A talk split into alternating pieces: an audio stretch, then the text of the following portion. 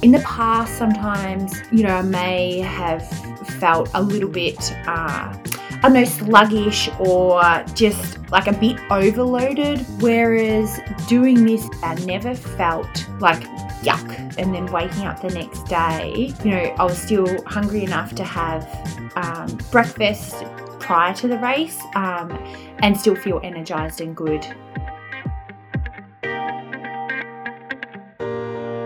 Hello, and welcome to The Long Munch, the nutrition podcast for runners, cyclists, and triathletes. My name is Alan McCubbin. I'm an accredited sports dietitian, researcher, and lecturer in sports nutrition at Monash University in Melbourne. And I'm joined, as always, by my colleague from Monash, Steph Gaskell. How are things with you, Steph? We are good, Alan. I am good, I should say. I always say we, and when I say we, I usually am referring to my dog and, and well, myself. on your lap. Yeah, I get told off about that. Um, Cooper. So yeah, we had a bit of an adventure this morning. We went for our, our walk and um, and saw this another cavoodle actually um, looking very scruffy and mischievous and um, with no owner. So uh, yeah, we, we picked him up and, and tried to call the owner. And um, anyway, he ended up coming back to our house and hanging out with Coops, which I don't think Cooper liked seeing me give attention to a to another dog. And um, anyway, the owner eventually came with her young child and he gave me a bunch of flowers and they were all very chuffed that I um, looked after their dog. So that was that was yeah. my fun morning. Fair enough. Otherwise, kicking along, doing well. Um, doing a bit of lecturing, tutoring at, at uni now that the, the students have gone back. So so that's been fun doing some exercise gut stuff in the lab and just continuing on with with the study that I'm doing, which we still need to recruit for. So yeah, sing out. Um, but also we we have uh, another study um, which I might let you talk about.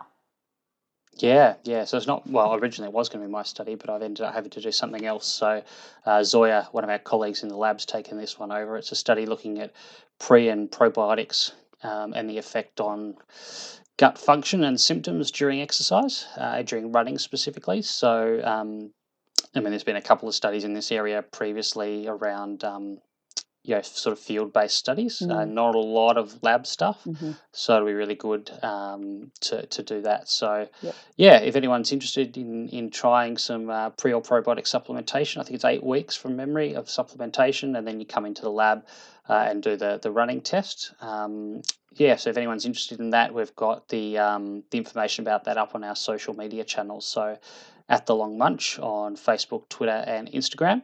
So if you have a look on there, you'll see the details uh, and Zoya's contact details there, so you can get in touch with her if you're interested in doing that study. Uh, or if you want to have an EGG, you can contact Steph about mm-hmm. her study.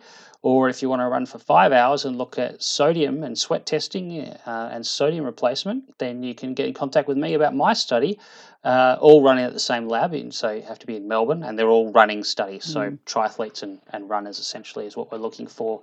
Uh, so we'll have the information about all three of those up on, on social media. Yep. Yeah, cool. And we our topic today is about carb loading and do I need to carb load? Yes. And now you've worked closely with a particular athlete in this area. Did you want to let us know who we're going to be chatting to today and asking that question to? Yeah, sure. So it's episode 9B today. So it's our athlete focus. Um, so following on from Dr. Jose Areta, who we had last week, uh, and the athlete, uh, her name is Karen Hill. She's a, a mountain biker um, based here in, in Victoria. She's living down the coast at the moment. Uh, and she competes in a variety of formats within mountain biking, mainly sort of Olympic cross country uh, and also the um, sort of the longer formats. So both stage racing and some of the mountain bike marathon, sort of the longer type events, yeah, 50 and 100 kilometer type races as well. Um, so she's been doing that for about five years or so at a, at a pretty high level, been sort of top five in Australian championships for the Olympic cross country format for for most of that time. Um, and she's actually just down in Tasmania at the moment, just having completed um, the national championships down there again for, for cross country. Uh, and I did a bit of work with her this season uh, for the, the races leading up and obviously for that event as well. Uh, and then she's just completed a stage race after those those national titles also down in Tasmania. So uh, yeah, the the um, the internet connection actually when we interviewed Karen to where she was staying in Tassie wasn't great. Uh, so we had a, a, bit of in and out. Um, so we had to sort of do half the interview on one system and then half the interview on another system. So you'll see our voices change a little bit halfway through, but uh, I think we've managed to edit out edit out and gloss over most of the glitches, so it shouldn't really cut in and out on you. It just might sound a bit weird when it suddenly changes halfway through. Yeah, yeah, cool. Looking forward to hearing this one. Yeah, absolutely. So it was really nice to have a chat to Karen. Um, obviously on, on what we did in terms of planning her carb loading, but then also, you know, from her perspective, how it all went, how she was able to execute it, what was good, what wasn't good about it, what things she sort of modified herself to kind of tweak it to, to what she needed. And then obviously, you know, how that compared to, you know, what she'd done in the past prior to this season. So let's get stuck into it. Yeah, sounds good. Karen Hill, welcome to the Long Munch. You're down in Tassie at the moment. How are things down there? Thanks, Alan. I am. It's been a great trip. I think I've been over here for, oh, it'll be nearly three weeks by the time I get home on Friday. So, uh, definitely no complaints. The trails are awesome and the racing's been really good. And the weather's been great too. well, that's good because we're, we're getting the. Uh, we're not now. quite at the Noah's Ark style flooding that they're having up in Sydney, but it's starting to get wet here in Victoria. but uh, I think yeah. you guys have managed to get away with it down there. Um, but tell us, you, have been in Tassie, as you said, for um, two and a bit weeks now. Uh, tell us what you've been doing down there in terms of racing.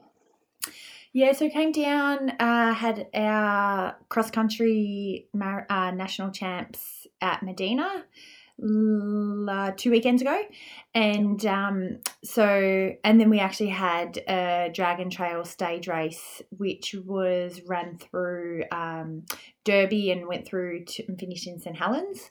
Uh, yep. So we had three days of racing over some awesome trails there. Yeah, nice one. And um, national championships, I saw the highlights. They were I don't know if you've seen them yet, Karen. They're on SBS last weekend. And I remember you telling me on email that that was a challenging race, and now I know exactly what you meant. It was like a, a slip and slide on wheels. It was so muddy and just like muddy clay. Yeah, just a slippery dip yeah. almost.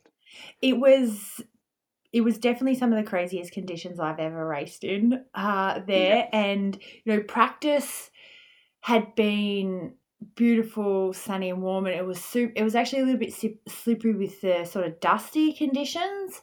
Mm-hmm. And and then the morning it was going to rain, and it was raining a little bit, and I just I don't know what I was thinking, but I was like, oh yeah, a bit of rain, you know, it'll settle the dust a little bit, and um, it just turned to slop. I didn't change tires or anything, and it was just you know, so it was essentially just you just had to run whatever you had and um, stop a lot. It kind of felt like out of that race, you know, a lot of the time was spent banging mud out of your cleats to try and clip back in or clearing mud so your tire could still spin. Um, but, you know, you kind of just have to laugh about it and keep going. It was just sort of mm. just keep moving forward as much as you could and doing whatever you could. Yeah, and sort of what I saw on the, the highlights, it sounded it looked like I don't know if anyone else changed their tires, but it didn't look like it was helping them very much.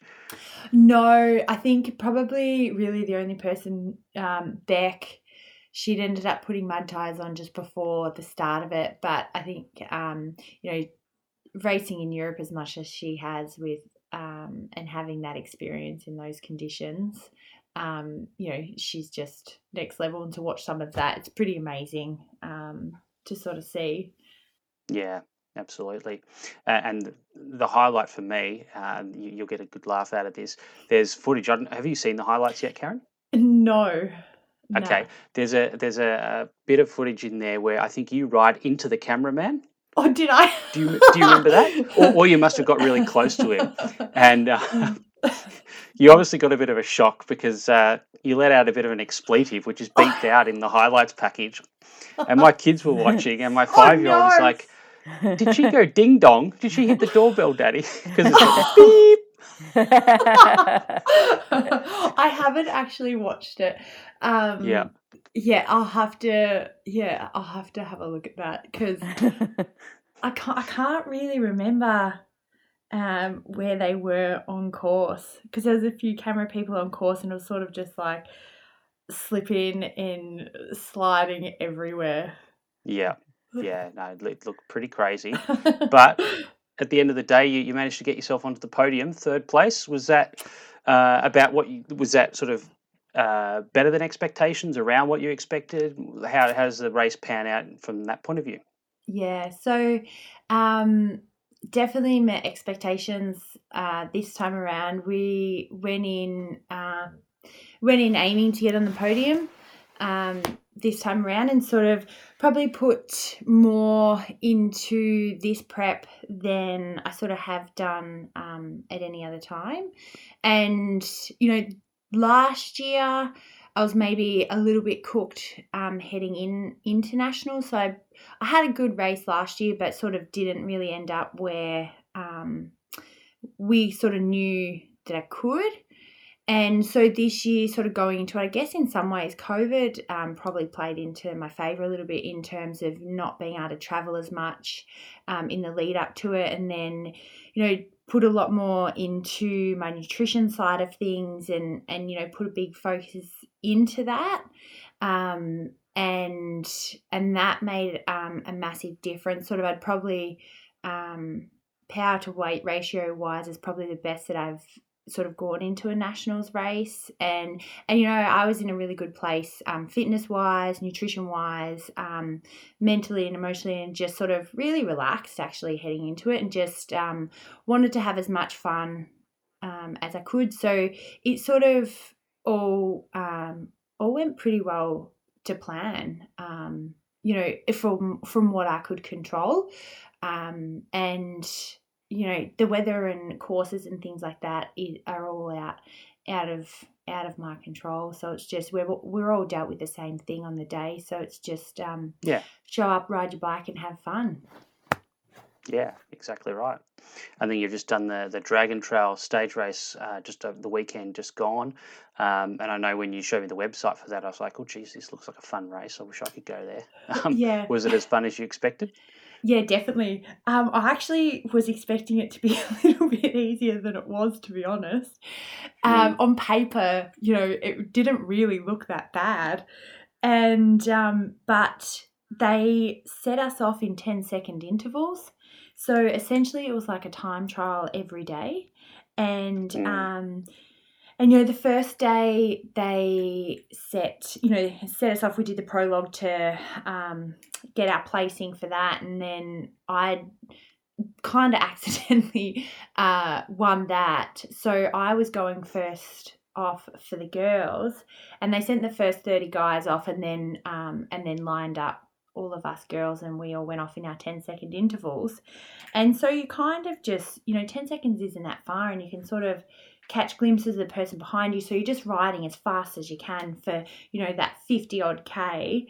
And um, and i ended up sort of getting a good gap on that first day. I think i sort of finished about five minutes ahead um, of the girls over that first day. And um, and then because i was then sort of separated from them for the following stages you know you still have to essentially time trial for the whole stage because you don't know where anyone is or how close the other Mm. girls are or anything like that so um but like I had an absolute ball. The trails were amazing, and you know the event um, for their first year with that sort of thing went off um, really well. And um, I think stage racing is probably you know my favourite format to race like that. And you've got you know the camps and you know everything else afterwards. You can catch up with people you know at the different stage races and um, stuff like that. And I just felt really good.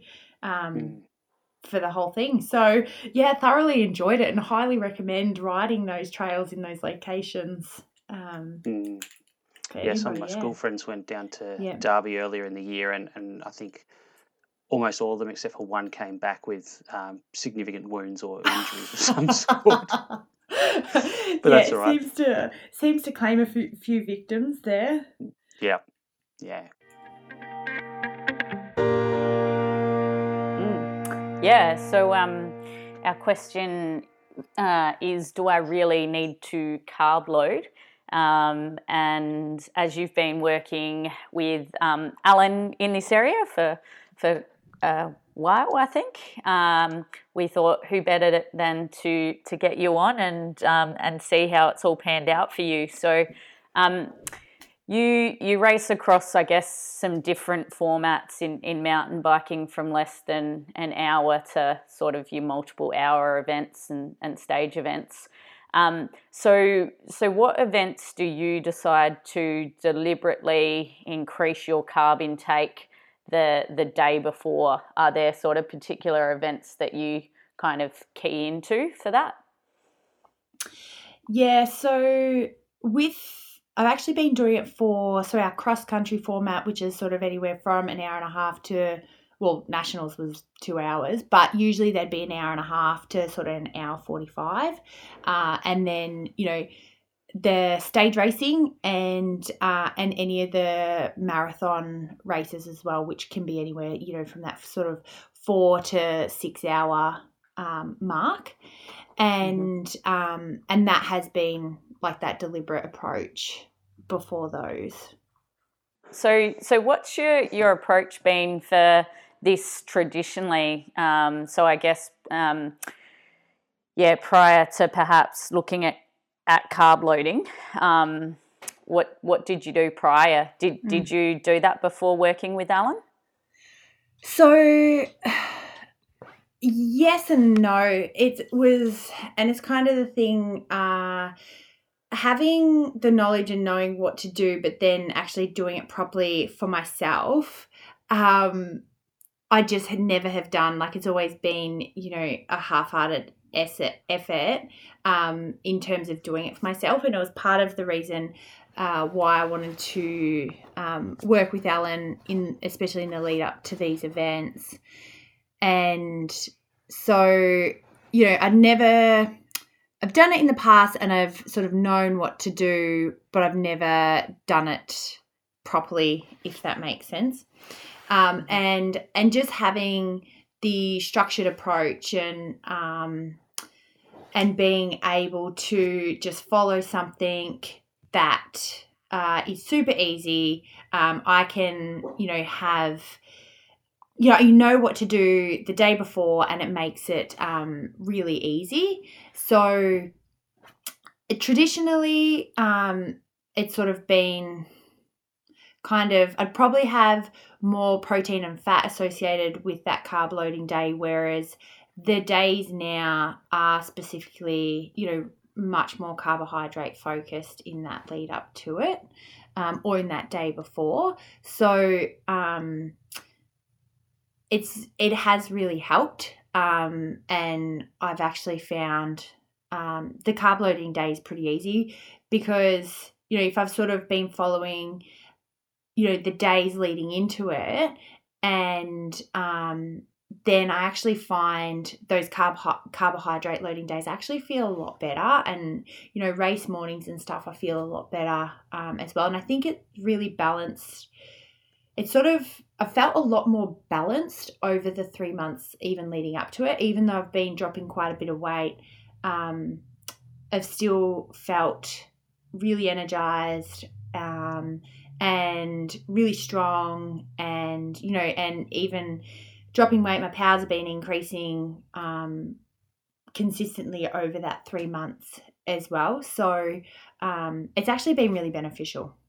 Did you um, just go straight into um, the carb loading on race day, or did you end up practicing it in in some of your training?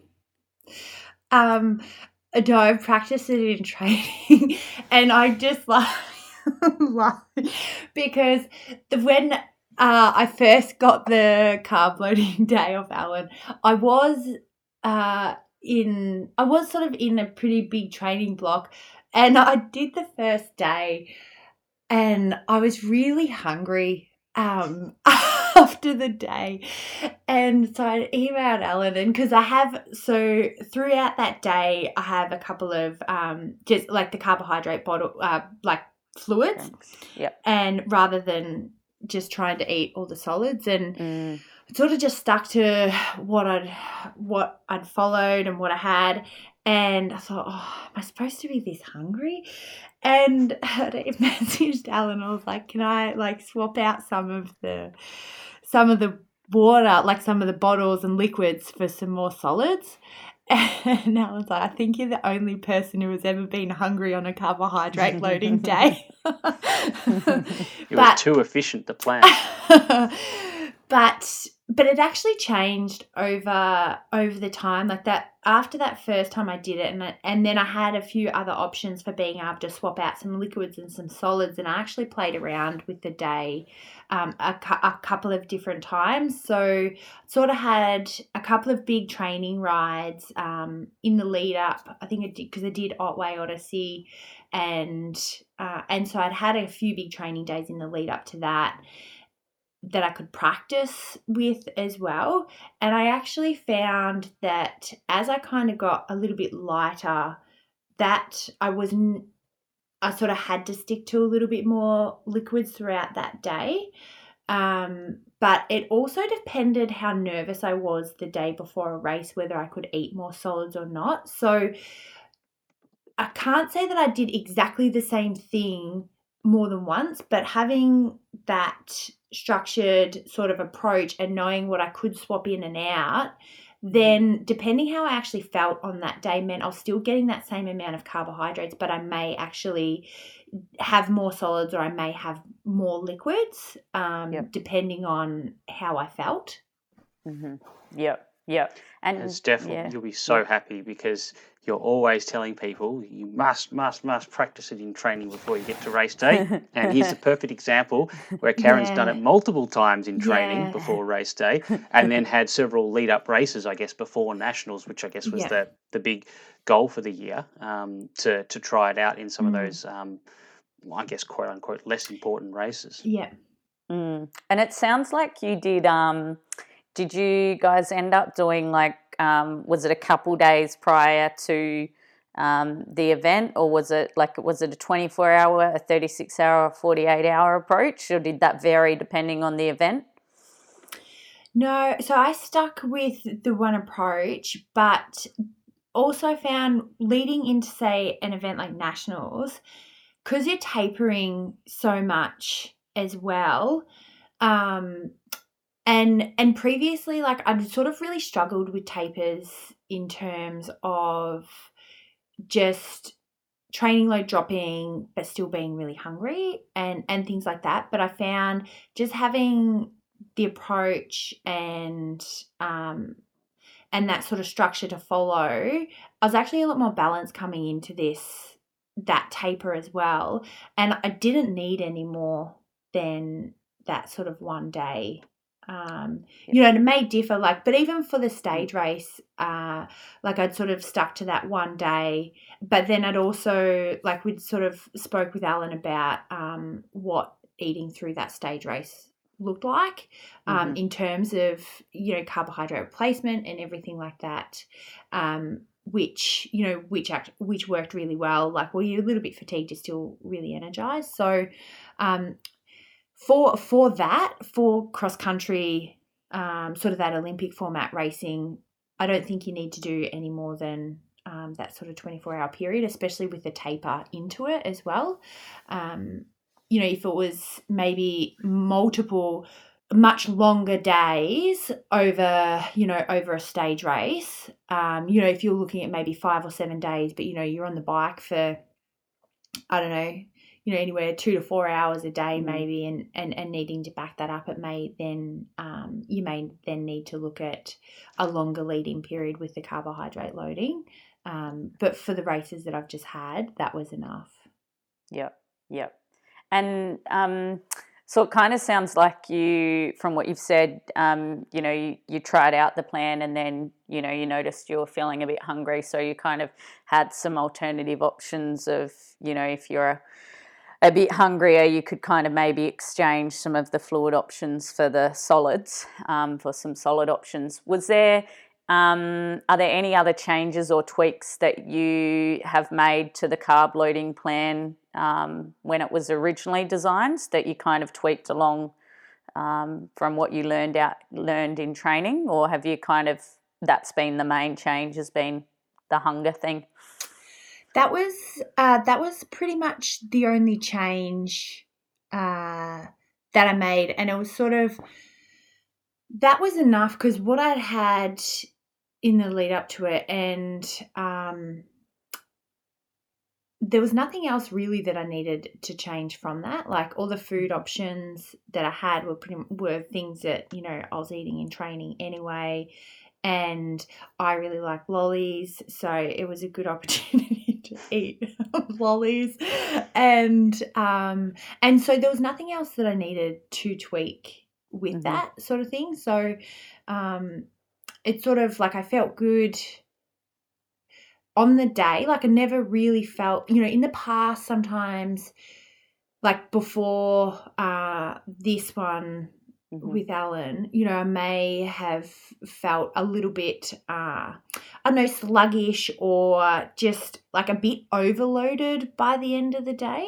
Mm-hmm. Whereas doing this in the amount of carbohydrates that I had throughout that day, I never felt like yuck or, mm-hmm. you know, that sort of feeling. Um, mm-hmm. So I always still felt good. And then waking up the next day, you know, I was still hungry enough to have um, breakfast prior to the race um, and still feel energized and good on that day. So I didn't really need to make any other changes with it. It it just suited me and my body well. Yep. And and it sounds like I might shoot this one to Alan just to mm. to clarify for people as well. But it sounds like to me that the um, the carb loading plan was um, on the theme of um, like low residue fiber and potentially low FODMAP. Is that right, Alan? Yeah, exactly right. Um, and I tend to do that for the majority of people I work with these days. Um, obviously, you know, you've done that study, Steph, looking at mm. low mm. FODMAP to 24 hours before exercise, and well, it's not the the ultimate panacea or the the ultimate cure for gut problems during exercise. It certainly uh, can can reduce them. Um, mm-hmm. And you know, not everyone is going to have that issue or need to to do it. But I guess when you've got limited time and opportunity to prepare, it's kind of well, it's an easy thing to do, um, and it may be helpful, it may not. But mm. um, there's there's no you know harmful effect of doing that. So why wouldn't you, kind of thing? Mm-hmm. Uh, and I find too that uh, I think a lot of people just prefer. Like I guess one of the biggest things um, would be to use, say, rice instead of pasta as the main sort of starchy food at, at the main meals. Um, and a lot of people just you know, whether it's a FODMAP issue or not, they just find it it works better for them. It's easier to eat the volume of food as well with rice. You know, mm-hmm. you can eat more for the same feeling of satiety or fullness, mm-hmm. I suppose. Mm-hmm. Um, do you find that as well, Steph? Mm. Yeah, I think so. Like, I think um, it's just that kind of for some people, it's that bloatingness feeling, mm. and if mm. we're filling them up on a lot of the you know the wheat, the pasta, which generally people do do, um, and can also be FODMAP heavy. Um, that that can be that can be a thing, and and like not all athletes um, enjoy the sort of the gluten free pasta options, let's say, or the the other options, or it's not as easy to it to access. So rice is mm. kind of a nice easy one, and rice is also you know one of the safest type of options from a gut symptom kind of perspective too. So it does just tend to sit well. It it's very portable as as well. So yeah, very common in terms of the the response that that I would get as well. And same thing like in terms of the comment that you've said, Karen, about you feeling hungry. Um, like I get that feedback as well when they're doing this low residue because we're just mm. not putting that bulk in there. Like it just doesn't feel as as as heavy um, which is actually what we're wanting. So I guess in a mm. way, when when you're coming to us saying you're feeling a bit hungry, like I don't know, it's kind of well, you you kind of can just because of that that perspective as well. I think. I think so because even you know even after that day and you know that training session and stuff the next day even though I felt hungry carbohydrate loading you know, I still had the energy and mm. everything else to be able to perform. Yep. Yeah. yeah. Yep. Which is awesome. Yeah. And did you kind of feel like, um, because we get a lot of feedback um, when we're developing these carb loading plans that um, athletes feel like they're kind of just eating a whole heap of sugar um, and refined stuff. Um, did did that um, kind of shock you at first when you, I guess, started carb loading? Like because I guess normally, you know, we're used to eating you know, nice wholesome foods. And then when we develop this carb loading plan, which tends to be a bit more refined, it can kind of shock um, people. Did did you ever have that experience? Not really. Uh, I'm kind of pretty aware. You know, sometimes eating for performance and eating for health can be two very different things, and it's not something that is a long term thing. And it's more so, you know, looking for that energy availability. Um, more so than those high fiber foods um, at that time. So I don't know. I guess having that awareness, and it, but it does like you know comments sometimes that you will get. Oh, you eat lollies, or mm. you know that sort of thing. Um, but it's sometimes I think it's just a lack of awareness and mm. um, of that sort of thing that people I guess don't always understand that you know what what you do when you're trying to perform or fuel your body for a certain event is very different you know if you're not doing that activity um, or you know you're in a different phase of training or something like that um, where you may not need it so yeah definitely yeah it's yep. more so probably sometimes the questions that you get. Yeah um, mm. anything else you want to add alan as well in terms of developing the the carb loading plan for karen? Yeah, I mean, I, I think yeah, a lot of what you were saying before is is very much the philosophy that we went in with, and you know, historically, I guess people would have used like a lot of, as you said, bread and pasta and things like that for carb loading over the years, um, and you know, you often get the feedback that people feel like they're just pouring concrete in their stomach all day, mm. just the volume of food and um, you know the fiber can add up really quickly, even though you don't intend it to, um, and so you've got to be really wary of that stuff. And I think um, you know, both you and I, as we've worked with athletes over the year, have been very conscious of that as you know a potential barrier to people meeting their carbohydrate needs with carb loading, and deliberately gone very much the other way, um, uh, to the point where now, you know, as you said, and and you know, Karen experienced as well, people are now actually getting hungry as a result of the carb loading plan because just the bulk of the food isn't isn't there. Um, mm. But as you said before, it's probably more comfortable for people to go in that way and, and have to work back the other direction a little bit by adding in some bulk mm. rather than the other way where people often get to like you know two or three in the afternoon and they find they've only met you know a quarter of their carbohydrate needs and they're like I just feel so full and terrible. I couldn't eat any more, and yet I'm mm. only a quarter of the way there. What am I going to do? Kind of thing, mm. uh, which is a very common um, experience, I guess, that people have with carb loading if they um, sort of pluck the, the number and, and, you know, eight grams per kilo, 10 grams per kilo, whatever it is, and then just try and do that without having a, a real strategy around it, I suppose. Mm, um. And just to, to give you a bit of an idea in, t- in terms of numbers, because I got Karen's plan in front of me here, um, about 90 grams of protein. So it's not super low in protein, but no. it's certainly not high.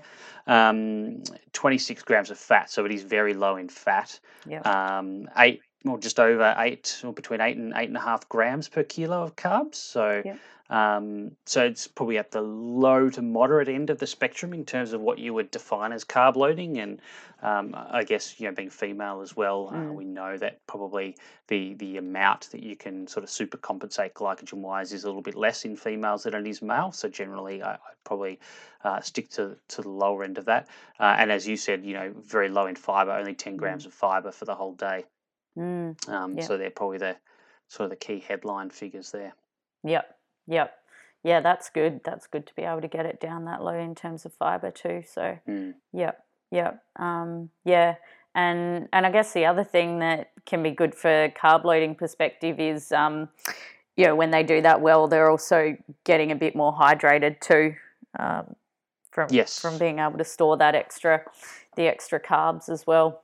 Yeah, and what I always say to athletes is if you're going to be drinking the fluid to make sure you're well hydrated, if you're not getting carbohydrate in that fluid, you're basically having to do two different things. Mm. You might as well put them both in the one package and hit two birds with one stone, stone so That's to speak. Yep. Um, it's just going to make your life so much easier and again reduce that volume of food that you have to consume, particularly for people who are um, you know, say working an office job fairly sedentary most of the time, and so they're just not used to eating that quantity of food unless they're doing that volume of training regularly.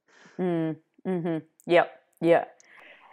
Karen, can you tell us what difference did you find uh, in terms of when you implemented the, the carb loading plan prior to your races? Um, what difference you found in terms of your racing? Yeah, so I think the biggest difference was having consistent energy across the race um, and not like still obviously for the longer races needing to eat through that race as well. Yep. But um, you know, doing that I had consistent energy. Um, I actually didn't find that I really cramped anywhere near as bad either. Um, like because I'd done another long race, maybe just before I'd started with Alan. I hadn't carb loaded for that one properly, and um, you know, I had had issues so with cramping and stuff in the past, and I hadn't had any of those issues sort of once I had started carb loading as well. Yeah. And um, but then also recovery mm-hmm. after that as well. So sort of, you know, beforehand, feeling a lot more energized. Um, and even i guess from a mental perspective going into that race uh, knowing that you know that you have the energy for it mm-hmm. maybe yep. and you know and feeling good and feeling strong going into that race while still having that sort of i guess feeling of lightness in a way yep. um and and just you know that you didn't really have to worry about energy through through that race as much so it was just having that consistency of energy um really through a lot of the racing. Yeah, cool. Yep. Yep. And any um, tips or advice that you um, that you want to share with the listeners in terms of what you've yeah gained out of this experience? Yeah, so I think the biggest thing obviously is is practice it before um, race day. Also, practicing it uh, with some, I guess, sort of, you know, B B kind of races as well, not just um, you know doing it in in training, but also having some practice races because mm-hmm. you know the the feeling of it in a training block compared to the taper, um, you know, tapering and then carb loading was a little bit different just in terms of hunger levels and how yeah. how you're going to um, i guess how your body's going to respond to that mm-hmm. um, was really really helpful and having a few different options for for that liquids and solids depending on i guess how you're feeling and knowing um, and really sort of listening to your body a little bit in terms of what you're going to have and the other thing i think is really focusing on that carbohydrate and and that sort of old thing where it's not just eating a lot of food and really um, trying to keep that um, fat and protein content down as well. Um, yep. And and that yeah, I think that would be you know they would be the biggest things there, and and that low FODMAP um, and low like low fiber, low FODMAP sort of thing through that day um, and just being able to maintain that feeling of lightness um, throughout it was something that um, I really sort of, I guess, probably learned a lot more from and, and quite enjoyed as well. So, um, and actually, carbohydrate loading for the right races can make a, I found has made a really big difference. Yeah, awesome. Yep. Mm. Um, and you didn't, um, I think that's a like a really good message that you gave as well in terms of um, uh, you know like practicing it in training can be you know even different to when you're doing it racing because obviously in your training like you're just your training load can still be quite heavy um, so you probably you know um, i don't know appetite can vary for people depending on how hard they're training and then, like you said, when you're going into a race, you do have that taper. So um, that experience of appetite and hunger can be quite different. So yeah, I think that's really good advice there to try and plan, um, practice it in some B races too Yeah. for your A race. Yeah. Yep. Yep. Um, and you didn't find it too hard logistically or anything? Not at all. So I actually, I was actually camping uh, the night before nationals, and so Ah, you know, I um, I went super, super simple. Um, everything you know was really easy to do and and and transportable, and you know, I didn't need anything, you know, specific for for that day. Um, and so I could do everything pretty much at a campsite, just um, out of the esky and, and and some hot water, pretty much. Um, so you know you can, and I think it's probably the other thing is actually working with Ellen. It was done um, to you know foods that you you know I ate in training and and that I would use anyway. So nothing was um, greatly different. I think if people you know haven't done it much before you know asking questions so they understand what you're doing and why you're doing it um, rather Mhm. than just just doing it as Mhm. well and and making sure that the foods sit comfortable with you and that you're using foods that you're comfortable with as well um, i think can be important so so it was it was super easy and i figure if i can do it camping at a campsite and I did everything super basic and super simple, um, then you know it ticks all the boxes and it can be done anywhere. Yep. Yep. Yeah. Yeah, that's a good plan. That's And I think they're, they're both um, super important messages that you just gave there, Karen. Um, you know, one around the logistical piece, because usually, not always, but usually if you're racing, you're probably away from home somewhere, whether that's, you know, in a mountain biking sense, like you were, you're away camping somewhere, or it might be in a hotel or an apartment that doesn't have cooking facilities if you're traveling interstate, for example, for a race or, or overseas. Mm. Um, so that that logistic part's always going to be important in terms of thinking about what's available, what equipment and facilities you have available. Uh, if it's in another country, it may be foods where you don't, you can't read the packaging and all those sorts of things. So it does, um, you make that important. And as you said, the other thing is the the familiar familiarity. Um, and sometimes people sort of grumble a bit and go, "Oh, it's a bit plain, it's a bit boring, it's a bit simple." And it's like, well, that's kind of the point is that you Mm. want it to be familiar you want it to be simple um, yes it can be a little bit repetitive but it's only for a day or two um, and you'd much rather that than trying to introduce something exotic that that goes pear-shaped Yeah. Yeah, definitely.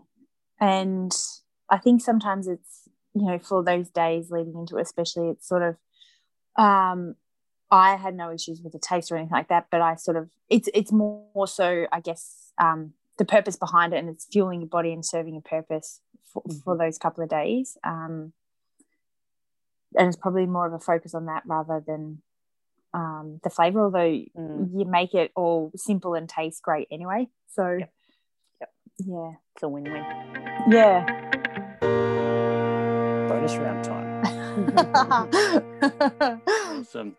All right so this is where we find out a little bit more about you karen. We've already found a little bit uh, about you but anyone who follows you on, on instagram or maybe facebook will notice your really distinctive cycling kit. Do you want to tell us a little bit about that kit where it came from what it's all about and is it a unique kit or is it something that, that other people can get or is it something that's just been designed for you So I had um I've had that kit made up. Uh, so it represents like my Torres Strait Island heritage, and I had a um, Torres Strait Island artist um, do the artwork, um, and Yep. he did he did the artwork, and then I had the team at Quarry Australia, um, they sort of put it together in the kit um, with SRAM and um, Rio Travel and uh, sort of logos on that, and then also the Free the Flag um, kit, uh, Free the Flag logo, um, which is sort of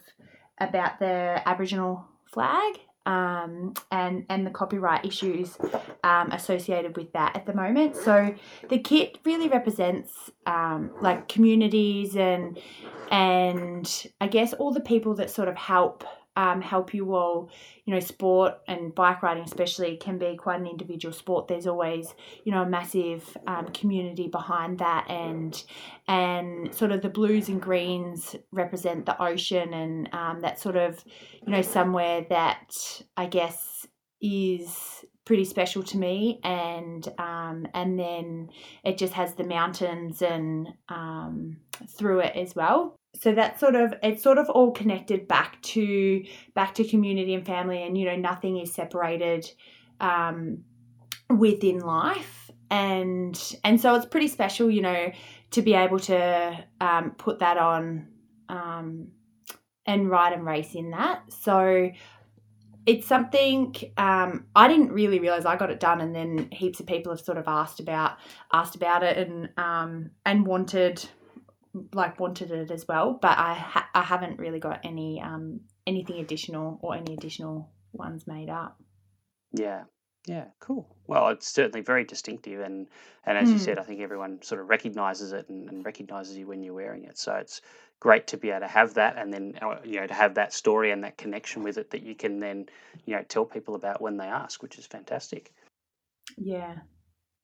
If you could do anything besides what you're doing now, which obviously is riding bikes an awful lot, uh, particularly Mhm. on dirt, but occasionally on the road as well, um, and obviously you know you work with the Aboriginal Employment Unit. But if you had your, your choice and a magic wand, and you decided to do something else, what do you think you'd do?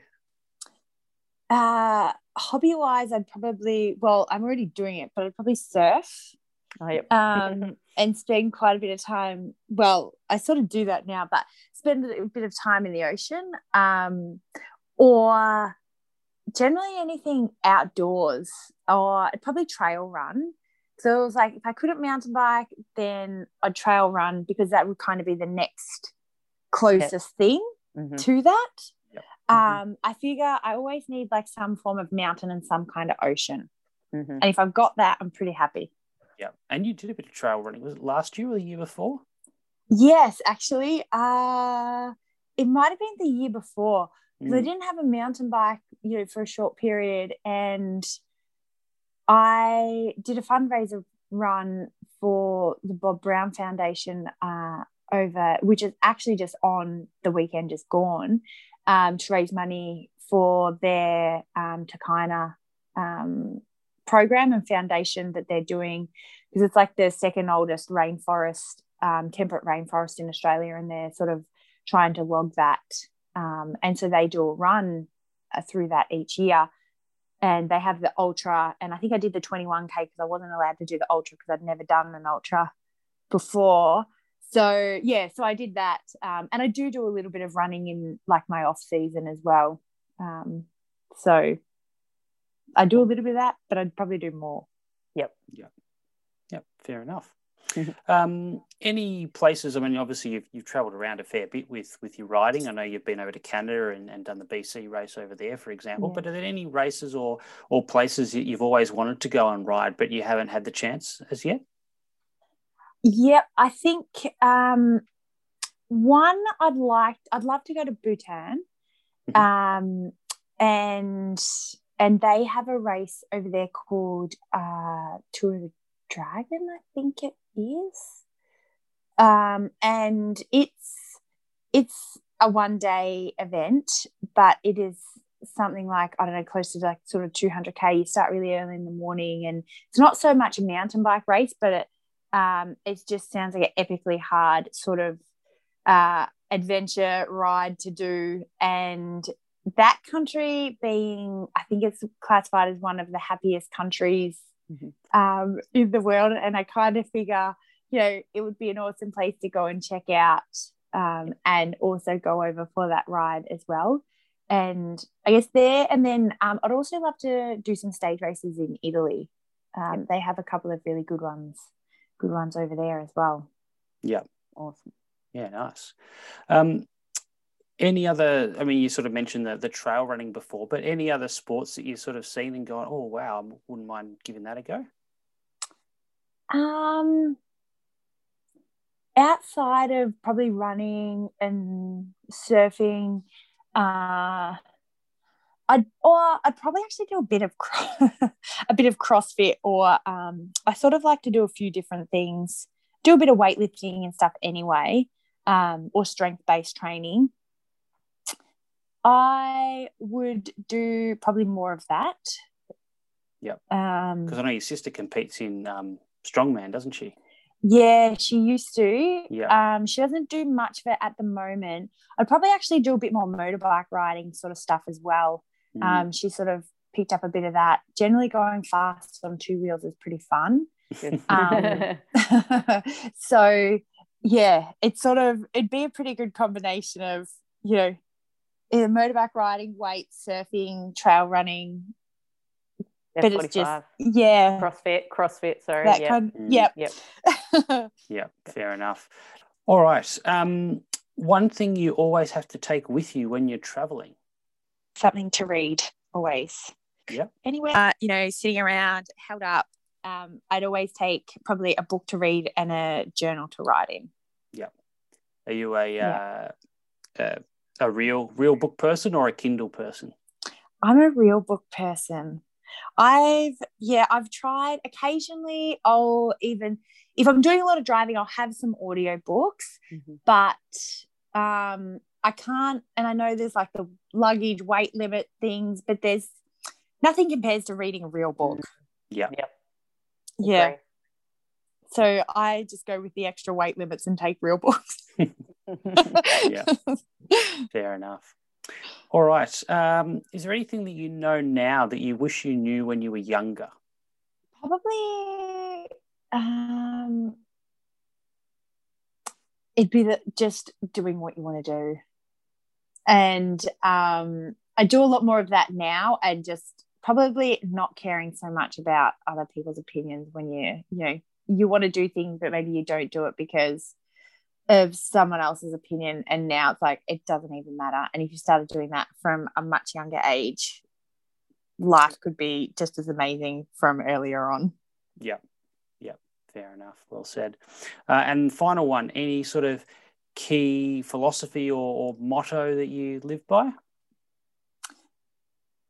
it's uh generally laughter is the best medicine Mhm. um always um always sort of goes along with that like if a good laugh doesn't fix anything um then you know nothing will fix it Yep. Yeah. So when you do some pretty impressive stacks, as long as you laugh, it's it's all good. yeah yes and you know if you can get up and laugh about it Yep. then you know it's um it's never that bad yeah. Yeah. at all Yeah. and um yeah you've got to be able to laugh at yourself. And laugh at other people because sometimes you you do the you have the dumbest stacks and um Yep. you know it's pretty funny. Yeah it's pretty funny you know doing that sort of stuff. And if you can laugh at yourself then i think you can laugh at other people too when that happens. Yeah. Yeah, fair enough. well, certainly, uh, my impression is I, I can't actually think of a time that I haven't seen a big smile on your face, Karen, apart from when you were swearing at the cameraman and my son was asking what that doorbell sound was. That's probably the only time I haven't seen you smile in my life. So, um, yeah, I think you definitely definitely live up to that one. Oh, Yeah. i'm gonna have to watch that yeah, it's on SBS on demand, so you can. I think I'm going to watch it too now. I think Yeah. we're all. I think all the listeners are i going to go. know Yeah. Awesome. All right. Well, thanks so much for your time, Karen. It's great to have a chat to you. Um, great to hear like a nice, I guess, case study, for a lack of a better term, about sort of carbohydrate loading and how that's implemented uh, in, in reality and, and some of the factors that go into to making that either more easy for yourself or more difficult for yourself. So, yeah, thanks so much for your time. And um, I know it's pretty much the end of your mountain bike season. So, uh, in, enjoy a bit of time off and a bit more, bit more Trail time in the ocean. And trail running. Yeah. Yes, definitely. No, thanks for having me um, and sharing that. Awesome. That was so good uh, by Karen, and it's good to have a, a cyclist on the podcast as well. Uh, and yeah, it sounds like she has you know benefited from having a you know a bit more of a, a plan and structure with her carbohydrate loading and working with you um, so are you able just to guess sum up what we have learned uh, over the two episodes i guess in terms of you know whether uh, being a, a, runner a cyclist or a triathlete uh, what we need to consider when we're thinking about carb loading yeah, yeah. So as you said, some really great practical feedback, I guess, from Karen in, in today's episode. But if we go back uh, to the the previous one with with Jose as well, so you know the question, do I really need to carb load? I guess the question is depending on what the event is, how long it is, the sort of intensity you're going to be doing. But if you're sort of looking at you know one and a half hours plus of, of pretty hard work, then probably yes, there's a benefit to it. Uh, when we start to get into the really long ultra endurance kind of stuff, it, it's hard to say because you, it's really hard to study. Uh, so most people tend to, to go on the side of, well, it's not going to be harmful, so we may as well do it uh, just in case, but not necessarily knowing how beneficial it's going to be. Um, then we think about the practical aspects of it, what are we aiming for? It's sort of 8 to 10 grams of carbs for every kilo of body weight. Some people even can go as high as 12. Um, that translates into an awful lot of carbs and therefore an awful lot of food. Uh, and so the real practical challenge is how do you get that amount of carbohydrate in without the volume of food just being so overwhelming uh, and, and, really struggling to tolerate it gut wise. Uh, and so I think you know some of the strategies that um, that, that, Karen's done, uh, we talked about today, um, uh, really show how it can be done uh, without making it such a burden on your gut. And, and making it really hard to, to tolerate. So, you know, choosing things that are, that are low fat, choosing things that are reasonably low protein, low fiber. Um, so I guess the more refined and processed things, if you like. Um, using liquids as a vehicle to get carbohydrate in. I mean, if you're drinking a certain volume of fluid, you might as well get the carbohydrate in that. Otherwise, you've got to drink that volume and eat additional food to get the carbohydrate as well. So um, the thing that Karen was talking about, she talked about that carbohydrate drink, and, and what it was was just basically water with maltodextrin added to it. So maltodextrin is basically just pure carbohydrate powder. Um, it's sort of halfway between a starch and a sugar, so it doesn't taste sweet at all. It doesn't really taste like anything really, um, but it's a very common ingredient that's used in in some sports drinks, but particularly in things like gels. Uh, it's what the main carbohydrate ingredient used within those. So you can add a, a whole bunch of that to a bottle of water it doesn't taste sweet at all, so it doesn't have that really sickly kind of taste to it. Um, really easy to drink, and you can just sort of sip on that in between meals um, over the morning or the afternoon or or evening or something like that. And it's an easy way, you know, if you do one of those in the morning, one of those in the afternoon, and one of those at night, um, you know, three bottles of water, which you might have anyway the day before a race. It's an, you can easily get in, you know, almost 200 grams of carbohydrate just in those three bottles. So it's, it's a really easy way to do it without feeling you know flavor fatigue from the sweetness or without feeling you know overwhelmed by the volume of food um, and then the other things that we talked about was obviously the more refined um, breads and cereals.